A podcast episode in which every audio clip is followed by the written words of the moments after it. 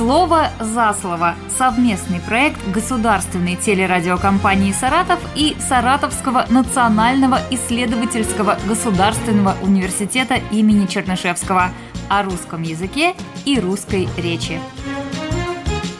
Здравствуйте, уважаемые слушатели. Сегодня понедельник, а это значит, что в эфире программа «Слово за слово». Я Елена Тёмкина, звукорежиссер Екатерина Конишевская. И сегодня с нами в студии наши эксперты Галина Сергеевна Куликова, доцент кафедры русского языка, речевой коммуникации и русского как иностранного института филологии и журналистики СГУ, и Анастасия Лукьянова, аспирант этой кафедры. Здравствуйте, коллеги. Добрый день. Добрый день.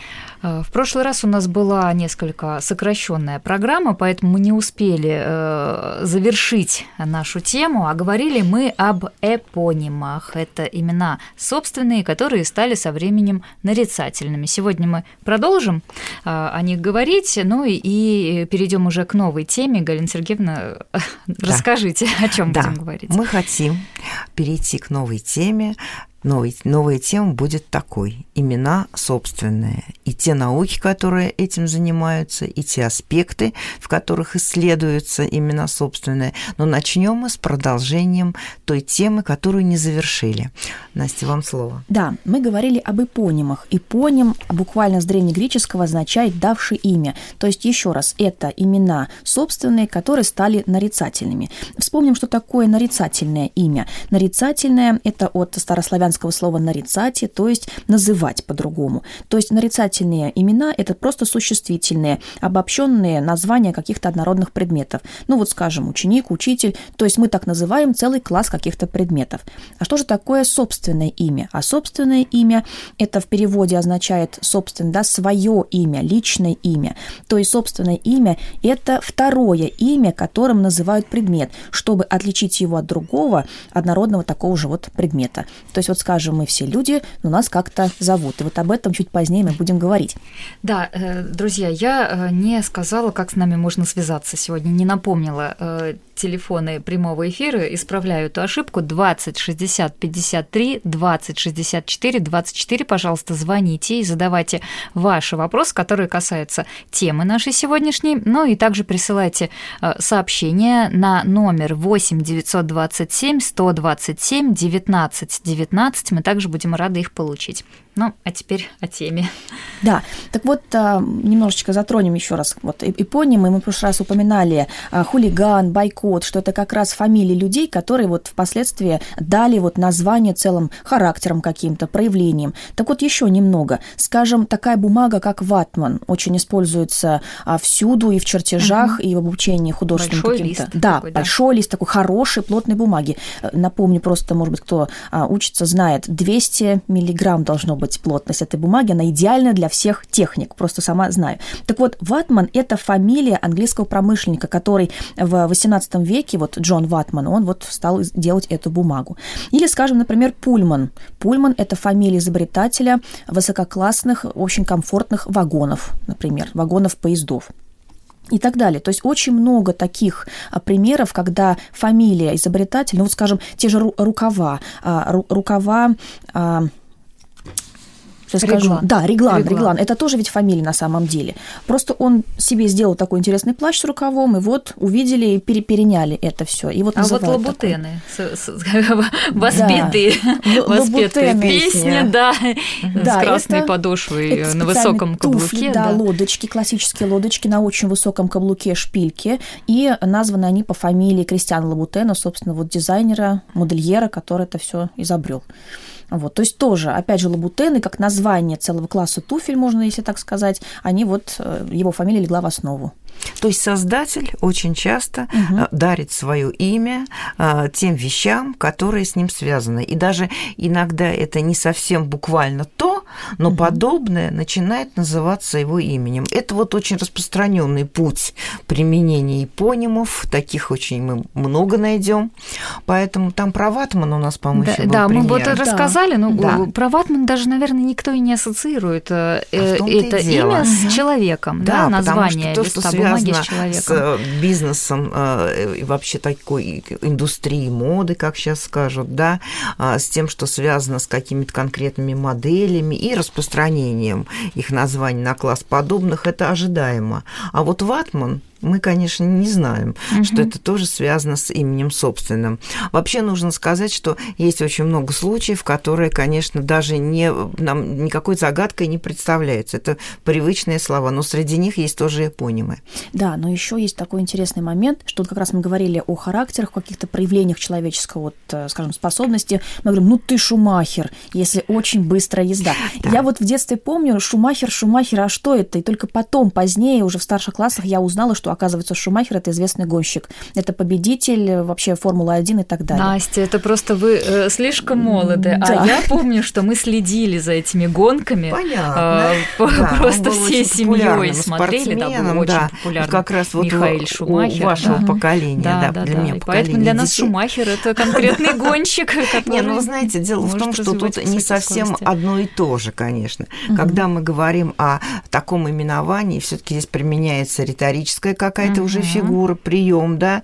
А, Причем не всегда это означает, что ты хороший гонщик. Я, например, да. знаю случай, когда Шумахером называли человека, который всегда, как говорят, там козла, что ли, выдавал вот тогда, когда машина, а, значит, когда она стартовала, начинала трястись, и да, я не знаю, как это вообще технически объяснить, но вы представляете, что это угу. дело неумелого водителя. Эх, Шумахер, говорили. Но говорили... С долей иронии, сарказма. Да, да, да, вот угу, именно, да. вот именно. Это такой троп ирония в одном из самых распространенных, э, таком, в такой, э, одной из самых распространенных разновидностей. Так что здесь уже применение, связанное с контекстом, вот, а не просто вошедшее вот в язык и какое-то явление лексическое. Угу. Угу. Ну вот, да? Мы можем да. двигаться дальше. Можем. Да? Дело в том, что э, раз уж мы говорили об именах собственных, Значит, вот Настя нам хотела, правда, напомнить, чем имя собственное отличается от имени нарицательного. Значит, нужно и обратиться к разделу науки, который этим занимается, материалом очень интересным и увлекательным. Так что такое имена собственные и имена нарицательные? Ну, Еще раз повторим, да. как раз наука, изучающая имена, это аномастика. То есть аномастика изучение имен собственных. Имен вот, собственных. Да, именно имен собственных. Так вот, имя собственное это а, такое имя, как мы уже говорили, да, но как бы второе. То есть а, Нарицательное – это то, что мы называем какой-то вот предмет. Стол, стул, еще раз, э, класс каких-то однородных предметов. А вот имя собственное – это то, что отличает этот предмет от всех других. Вот, скажем, люди, да, все мы люди, вот, но нас что-то отличает. К каждому мы обращаемся, обращаемся по имени, и это имя, имя собственное. Что еще относится к именам собственным? К ним относятся, во-первых, как мы сказали, имена, это клички животных, названия городов, рек, улиц и стран. Ну вот, скажем, там Волга, там Ольга, Россия, Россия, Дунай и так далее. Вот. И как раз вот сегодня об этом мы будем говорить подробнее об именах. Вот мы скажем. будем сегодня из всего богатства аномастики э, выбирать будем то, что относится все таки к именам людей. Uh-huh. И изучает этот раздел, и этот, вот э, эти слова скорее, да, раздел, который именуется антропонимика. Тоже прозрачное uh-huh. греческое слово, да, антропос – человек, человек, да, и имя этого человека.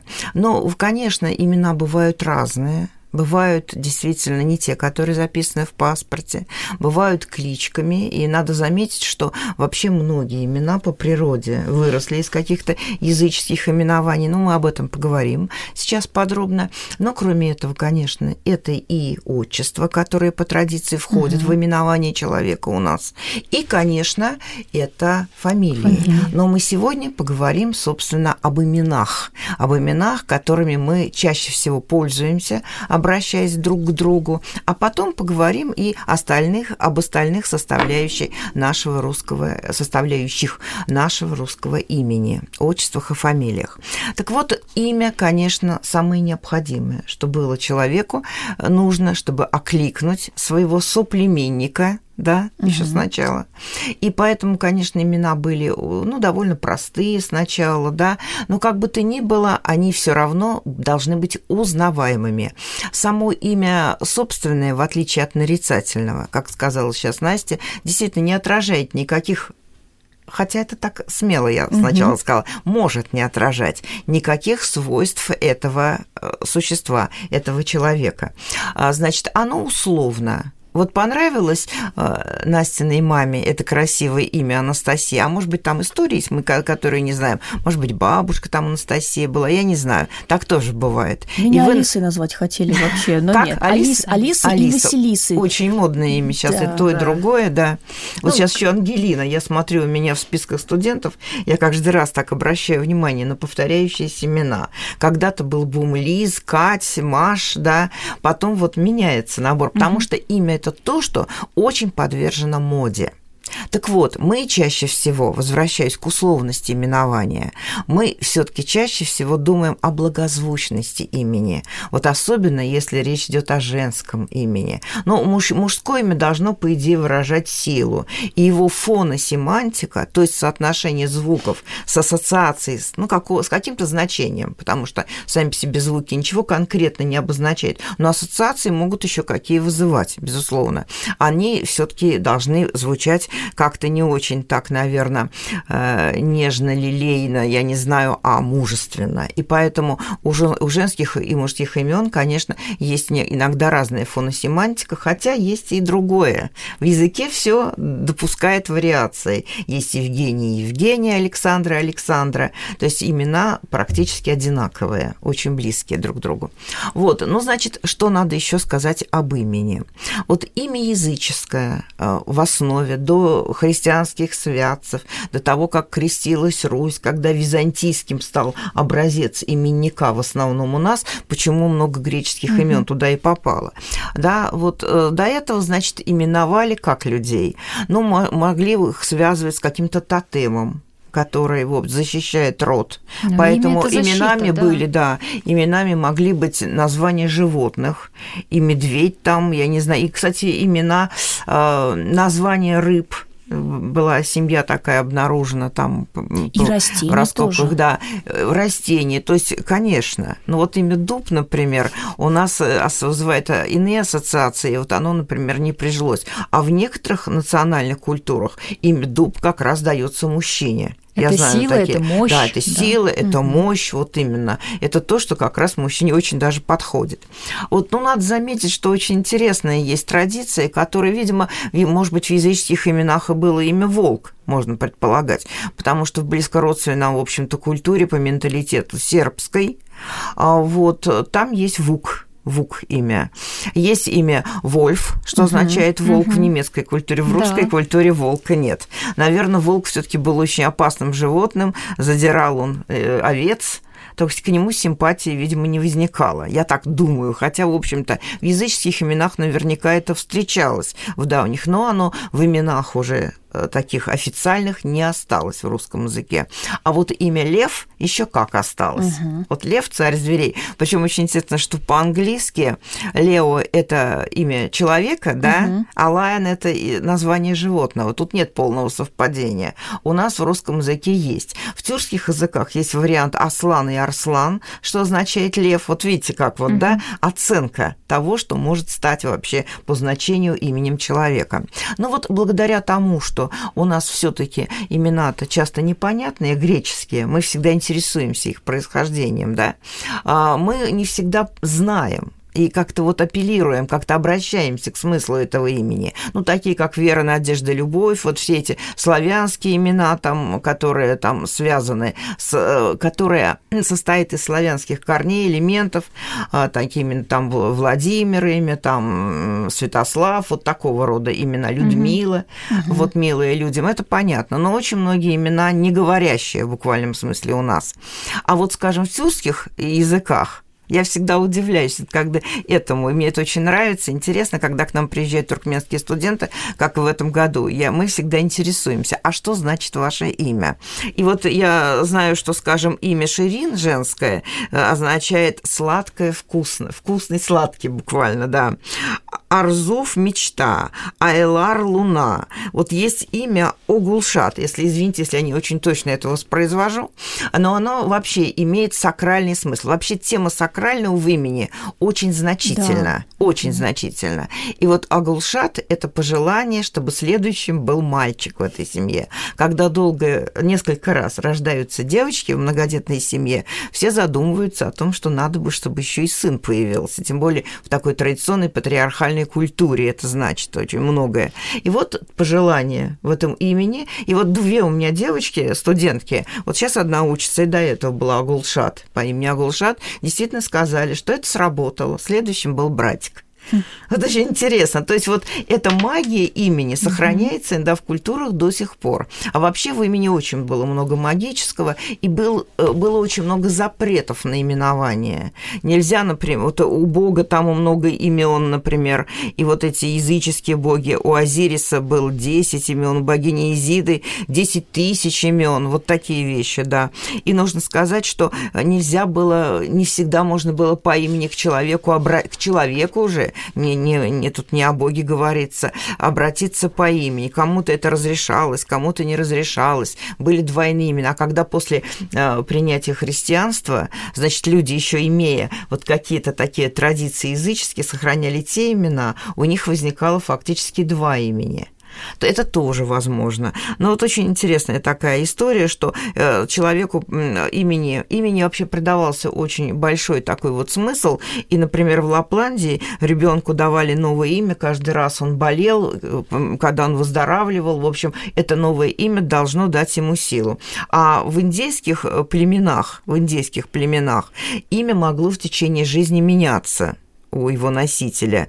Например, э, после выдающихся сражений э, человек бы мож, мог быть назван Руми Яуви, твердый глаз, или какой-нибудь очень быстрый такой человек, э, быстроногий, Чики пики-чаки легконогие, вращающий землю и так далее. То есть эти все имена были некой наградой за какие-то успехи людей, за их какие-то очень хорошие, полезные племени качества. Таким вот может разнообразным быть имя вот в разных национальных культурах. Поэтому, да, поэтому антропонимика, она может в разных аспектах, не только, собственно, в лингвистическом, очень широко в культурологическом аспекте изучаться. И, конечно, как часть истории, этнографии, это очень, конечно, интересная и глубокая тема. Да, вот мы сейчас затронули а, святость есть такой сакральность имен в других культурах, но в русской до христианской эпохи это тоже было. Очень интересно. Русские люди всегда воспринимали свое имя как второе я, то есть по-другому можно рассказать альтер-эго такое. И тоже люди думали, что произнесение со злым умыслом каким-то, вообще другими людьми, чужими, мы же не знаем их, вдруг они это все во зло делают, они вот эти вот упоминания своего имени могут привести к болезни, а даже и к смерти. И поэтому а, тоже возникает именно именно двуименность. То есть настоящее имя знали только очень-очень близкие люди, родные, и никогда не произносили вот э, вслух его буквально. Вот. Но надо же как-то обозначить-то человека. И придумывались другие имена. Но какие, чтобы они для всех? А такие, которые как бы обесценивают. То есть вот, например, такие обманные, назовем их так, имена, они вот такие как раз а, по названиям таких малоценных предметов. И очень часто, кстати, малоценные предметы, ну, например, горшок то есть спокойно можно было человека назвать горшок. Ну, то есть, во-первых, это, может быть, как-то его Отвлечение отвлекало, такое, да, да? Угу. вот так вот. И... От злых духов да, сохранить, что он-то не, не ценный, не интересный, не привлекательный. Горшок, вот. ложка, что-нибудь такое, бытовые какие-то вещи. И еще очень было важно, а, например, если вот использовать такие отвлеченные имена с отрицательной семантикой. Например, пьяный, дурень могли так назвать, вырод там какой-нибудь, то есть даже грубое такое. А еще очень было много имен с отрицательной приставкой, то есть частичкой «не». И отсюда как раз появляется фамилия Некрасов, потому что было имя такое Некрас, то есть некрасивый. Или, например, неудача, нерад, безобраз, то есть еще и приставка без. Вот, то есть фамилия То есть Некрасов, вот эта частичка, да. она отвлекает тоже, Она да? отвлекает, она, то есть ты э, некрасивый, Ты некрасивый, не надо на него смотреть, не угу. надо э, думать, что он хороший, красивый. Лучше пусть думают так и не привлекают особо внимания духов, там, злых угу. людей, которые угу. могут э, что-то плохое сделать в твоей жизни. Да, да, да. да. Какой-то вред причинить. То есть уже же, уже все отриц... ну, как скажем так, уже отрицают. Всё, я это. некрасивый, да, да. не, все, не отстань. все. Да, все хорошо. Не трогайте меня. Друзья, э, я напомню телефоны, и у нас есть вопрос, э, небольшую паузу сделаем, да, тематическую, и вернемся. 20 60 53 20 64 24 это телефоны прямого эфира, и 8 927 127 19 19 это тот номер, на который вы можете присылать сообщения. Вот э, Владимир Викторович спрашивает, корректно ли, когда ведущий на радио, принимая звонок слушателя, говорит спасибо за вопрос. Вот что-то а смущает. некорректно? А смущает. Некорректно? Я не думаю, что это плохо, потому что э, вопрос это участие. Это участие в передаче, правда ведь, да? И вот э, это желание говорить. Нет, спасибо за вопрос, говорит ведущий да, э, слушателю. Ну, благодарит да? за вопрос. Благодарит. Я тоже не вижу. Нет, вы, конечно. А что да, ж такого? ну вот у нас, когда мы в университете, в конференциях, нам прям вот э, прям буквально говорят, пожалуйста, не говорите это, потому что на каждый там же много вопросов ну, всегда, да. и вот каждому спасибо за вопрос, спасибо за вопрос, это уже прям какой-то перебор. Уже, да, перебор страшный. Да, вот иногда через чрезмерное стремление к этикетной речи, вот в этом смысле таком, это, конечно конечно, кажется лишним, потому что по природе а, самой конференции там требуется да. этот вот жанр вопроса, ответа на вопрос, они сущностные, необходимые, да. Но дело в том, что у нас вот сейчас вот не очень много вопросов, почему бы нет. Конечно, угу. вообще тут просто чувство меры должно быть. Вот мне кажется Во так. Всё. А плохого ничего в этом Но стилистически нет. здесь все грамотно. Да, да. Нет, но потом еще, знаете, просто мы всегда давайте говорить друг другу комплименты. Мы живем по этому замечательному, стараемся жить призыву Акуджавы э, Булат Шалович, потому что действительно говорить как-то смягчать нашу жизнь всякими проявлениями приязни, как говорили, доброжелательности. Почему нет? Согласна. Угу. Ну что, вернемся к теме? Да. Значит, вот очень интересно, что а, со временем вот э, эти имена потихоньку вытеснялись, вот эти имена языческие. А языческих было много, мы говорили вот сейчас о тех, которые должны злых духов отогнать. Угу. Но дело в том, что были, конечно, и такие, которые были связаны с обстоятельствами рождения ребенка зимой, там, летом, в каких-то там определенных э, условиях, да, а, значит, это тоже могло быть основой для именования человека. Но в то же время это все-таки не входило в, какой-то, в какой-то четкий перечень, рекомендованный список. В X веке у восточных славях, славян появляются новые греческие имена. Они не, не все греческие, есть и древнееврейские. Вот имя Иван, Анна, они древнееврейские, кстати. И имена есть латинского происхождения. Ну, нужно заметить, что э, мы, как правило, э, эти имена очень широко используем и просто не задумываемся о том, что они имеют какую-то вот иноязычную природу. Вот единственное, что они не имеют прозрачности для нас, вот этой вот внутренней формы, что они буквально значат, если мы специально этим не поинтересуемся. Но вот очень интересно, что наряду с полным именем у нас возникает масса таких производных, иногда их называют неполными домашними именами. И вот это очень э, милая, человечная такая традиция, потому что э, образуя какое-то ласковое наименование от официального имени, мы еще не просто называем человека, призываем как бы к себе его внимание, да, но и э, в то же время мы выражаем к нему свое отношение. И поэтому, в принципе, в домашнем обиходе для того, чтобы домашняя температура, э, как это говорят, погода в доме, угу. атмосфера домашняя была теплой, наверное, полезно такие именования использовать. Бывают и нежные всякие такие, ну, клички, не клички, но какие-то близкие к ним именования, если только они не обидны для другой стороны вот, то это тоже, наверное, неплохо. Да, ну вот есть и очень много таких имен, которые, в принципе, от нас ушли. Они остались в фамилиях иногда. Вот. Ну вот были такие имена, как был нелюбимый, был любим. Вот фамилия Любимов осталась это имя.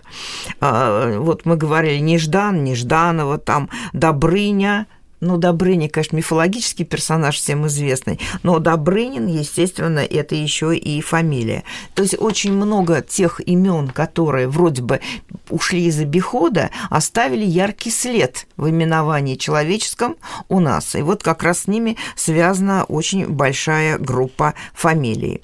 Но вот очень интересно, что когда мы читаем художественную литературу, мы встречаем и африканов каких-нибудь, да, и казалось бы, откуда это все пришло. Ну, вроде бы африкан из Африки, да. Но вот, тем не менее, очень любопытно, что эти имена остались такими экзотическими для нас теперь, и они нам встречаются как иногда какая-то интересная даже краска к образу, к персонажу Островского, например. Вот, так что многие имена у нас вроде бы и есть в нашем сознании, но в реальном именнике современном они не используются. Но любопытно, что существуют имена интернациональные. Вот интернациональные имена – это очень интересное явление, потому что они тоже выросли очень многие из греческих, из латинских имен и имеют разные, разные варианты звучания. Но Анна, Н, там, скажем, да, Иван, Джон и Жан, с другой стороны, и Аган по-немецки, или вариант, как форма более такая э, разговорная. Вот это очень интересно. Я знаю теперь, что вот в более таком открытом мире люди, общаясь друг с другом, иногда и называют своих детей такими именами. Скажем, родители назвали э, внук, э, родители назвали сына Майкл, бабушка, которая живет в России, говорит, называет Его, естественно, Мишенька. Угу. Мишенька. Ну, что делать? Мир открыт, если он таковым в нашем сознании и в нашем менталитете отражен, наверное, это и неплохо. Хотя сохранение своих традиций – это очень важная тема. Мы не должны слепо подменять. Это не буду истинно открывать, это, сказать, это очевидно, конечно. Но в любом случае соотношение вот таких имен интернациональных, как кому как нравится, mm дают возможность их использовать и вот таким образом. Ну, что в этом плохого? Это дело вкуса, дело личной оценки. Но очень хочется, чтобы Майкл для бабушки оставался Мишенькой. А может быть, он и сам когда-нибудь придет к этому имени и захочет так быть, э, жить под этим именем. Значит, дальше. Ну, что еще нужно сказать? Давайте, может быть, посмотрим на историю каких-то конкретных имен. У нас нет вот, фами... вот вопросов на эту тему, потому что когда мы начинаем говорить об имени, мы об... обычно, значит, с этими э, вопросами сталкиваемся. Дело в том, что у нас вот есть такие имена, которые старались исключить из списка и наоборот какие-то включать. И на пике каких-то новых очень важных перемен в жизни нашего общества, конечно, возникала тяга к новым именам. Замечательный популяризатор языка Лев, Лев Васильевич Успенский. Читайте его книги, читайте его книгу «Ты и твое имя». Угу. Рекомендуйте внукам, может быть, детям своим. Значит, потому что там замечательный экскурс и в историю имен, и просто много интересных, любопытных случаев как еще, детей... Еще раз скажите, Галина Да, как Лев называется? Васильевич Успенский. Лев Васильевич Успенский, Ленинградский, он тогда еще, в общем-то, автор прежде всего. И э, он в нашем сознании э, остался, в нашей культуре, и, в общем-то, как очень яркий популяризатор знания о языке. Ты, твое имя, и э, вот а, имена городов, просто история слов.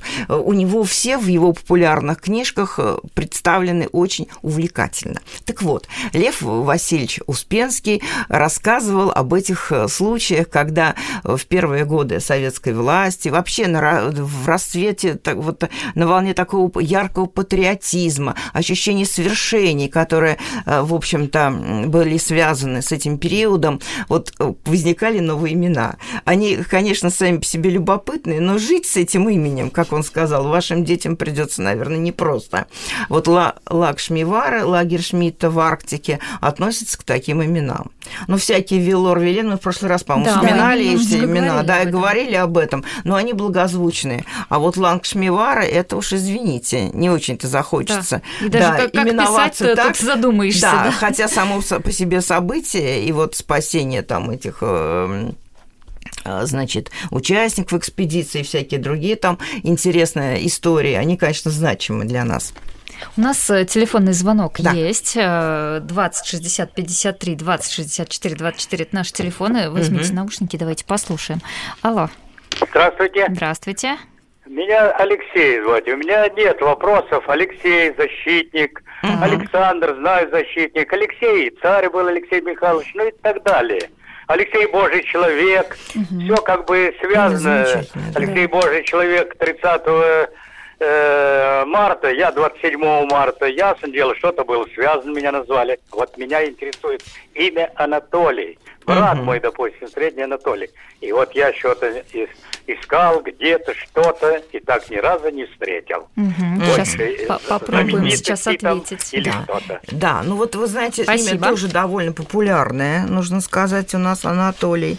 Вот я, кстати, да, скажу. кажется, особенно вот, наверное, советских мужчин так часто называли. Толя, да, Анатолий, да, действительно. Кто рожден 70-60 лет назад. Анатолий, у Анастасии да, есть это ответ. Это русское личное имя восходит к древнегреческому Анатоликос, то есть восточный, а по-другому восток, то есть по-другому это восход солнца.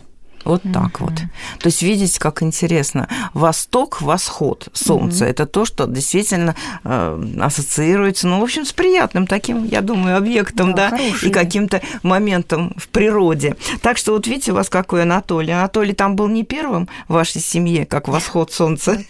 Я думаю, здесь э, все-таки большинство людей по какому-то вот благозвучию да, нравится, да. как звучит вот об этом мы... сочетание имени и отчества. Вот это тоже очень важно. мы вот в следующий да. раз поговорим говорим об этом, о сочетании отчества, вообще как воспринимают наше отчество за рубежом. Потому что имена-то иногда воспринимают как основную форму и именуют так своих детей. Вот э, история одного юноши, ну, он тогда еще был подростком, когда он попал в Советский Союз э, э, из Испании. Вы знаете, что некоторые испанские дети во времена вот угу. Второй мировой войны, еще в тот момент, когда действительно там был этот самый тоже страшный фашистский режим и все эти события были перевезены сюда. Это часто были дети испанских коммунистов и так далее.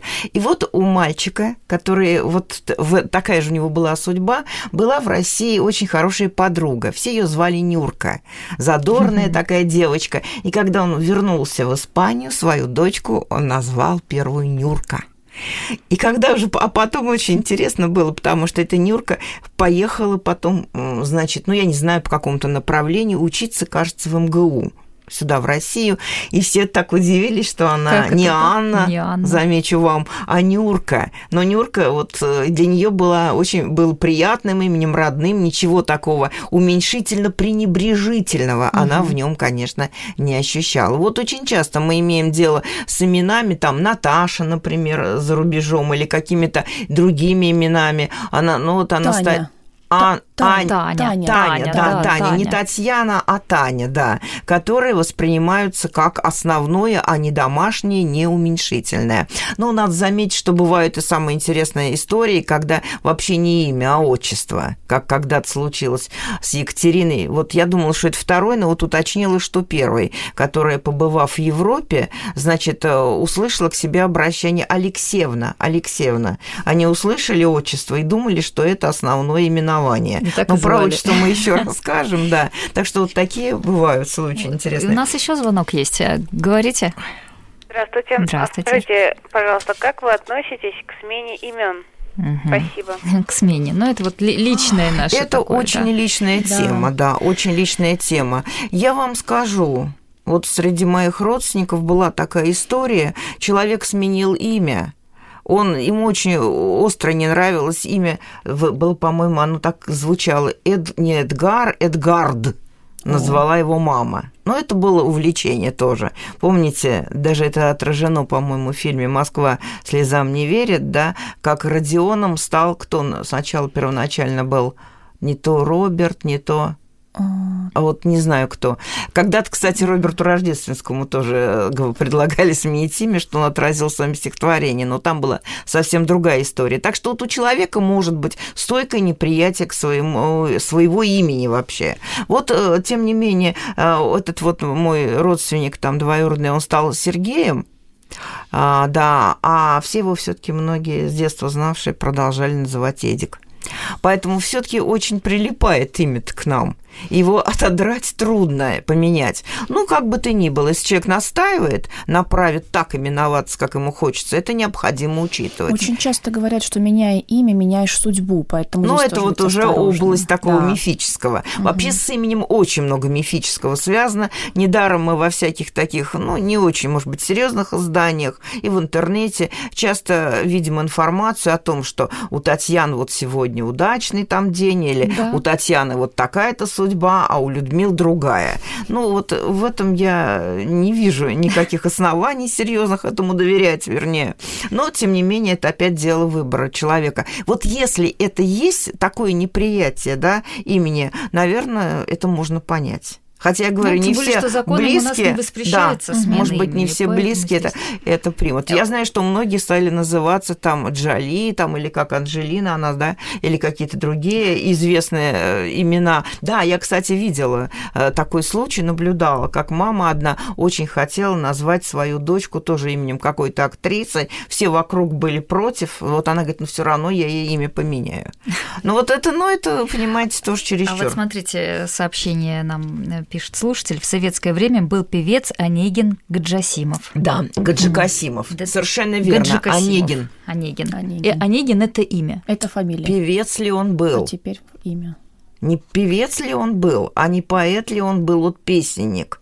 Вот угу. давайте посмотрим. Давайте посмотрим, да. да. Но то, что не певец, самому точно. Но был деятель культуры. Остановимся угу. на этом. И звали да, его Онегин. Да, вот именно. Это тоже прекрасный случай, э, на котором мы можем продемонстрировать, что какой-то элемент именования причем даже не конкретного ну, человека из жизни, а литературного угу. персонажа, может восприниматься как имя и в честь него назовут так своего ребенка. Да, это поэт-песенник. Поэт-песенник, а он по- поэт-песенник, да, поэт-песенник. Поэт вот, таким Но образом... зато видите, как имя литературное да, повлияло да, на вот, судьбу. Да.